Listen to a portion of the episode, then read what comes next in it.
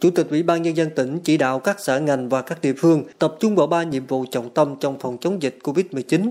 Một là cách ly nhanh nhất, phong tỏa diện hẹp nhất, nghiêm ngặt nhất có thể, phải có mục tiêu và lộ trình để có giải pháp phù hợp, hiệu quả. Phải sớm kết thúc khu cách ly, khu phong tỏa, không để kéo dài như trước đây. Hai là xét nghiệm thần tốc, nhanh hơn tốc độ lây lan của dịch, bảo đảm khoa học, hợp lý, hiệu quả, tiết kiệm, chấp hành đúng hướng dẫn của Bộ Y tế.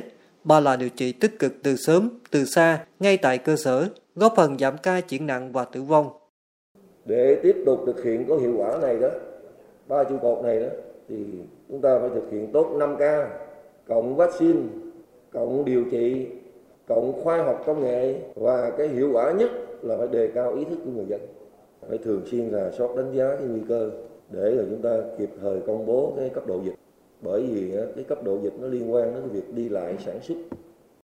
Tôi đề nghị là đối với cách ly F1 phải chấm dứt đưa vô khu cách ly.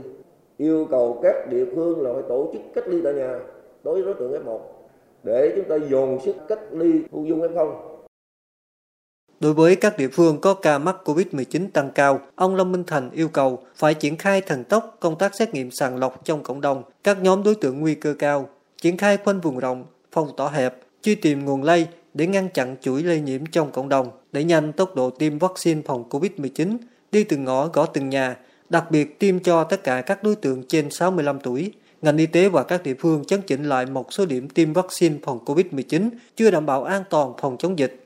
Chủ tịch Ủy ban Nhân dân tỉnh Lâm Minh Thành thống nhất chủ trương thực hiện thí điểm điều trị F0 tại nhà đối với các trường hợp F0 không triệu chứng trong vòng một tháng. Những đối tượng thí điểm phải đảm bảo các điều kiện theo quy định, ngành y tế phải có hướng dẫn cụ thể để đảm bảo tuyệt đối an toàn khi triển khai chủ trương này. Trong 7 ngày, từ ngày 25 tháng 10 đến ngày 31 tháng 10, toàn tỉnh Kiên Giang phát sinh 1.950 ca mắc COVID-19 mới, tăng 1.385 ca so với 7 ngày trước. Địa bàn có ca mắc mới cao nhất từng qua là thành phố Rạch Giá, thành phố Phú Quốc, huyện Hòn Đất, huyện Châu Thành và huyện Tân Hiệp. Hiện nay, Kiên Giang đánh giá cấp độ dịch của tỉnh là cấp 2 màu vàng.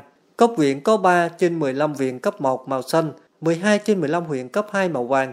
Cấp xã 28 trên 144 xã cấp 1 màu xanh, 114 trên 144 xã cấp 2 màu vàng, 2 trên 144 xã cấp 3 màu cam.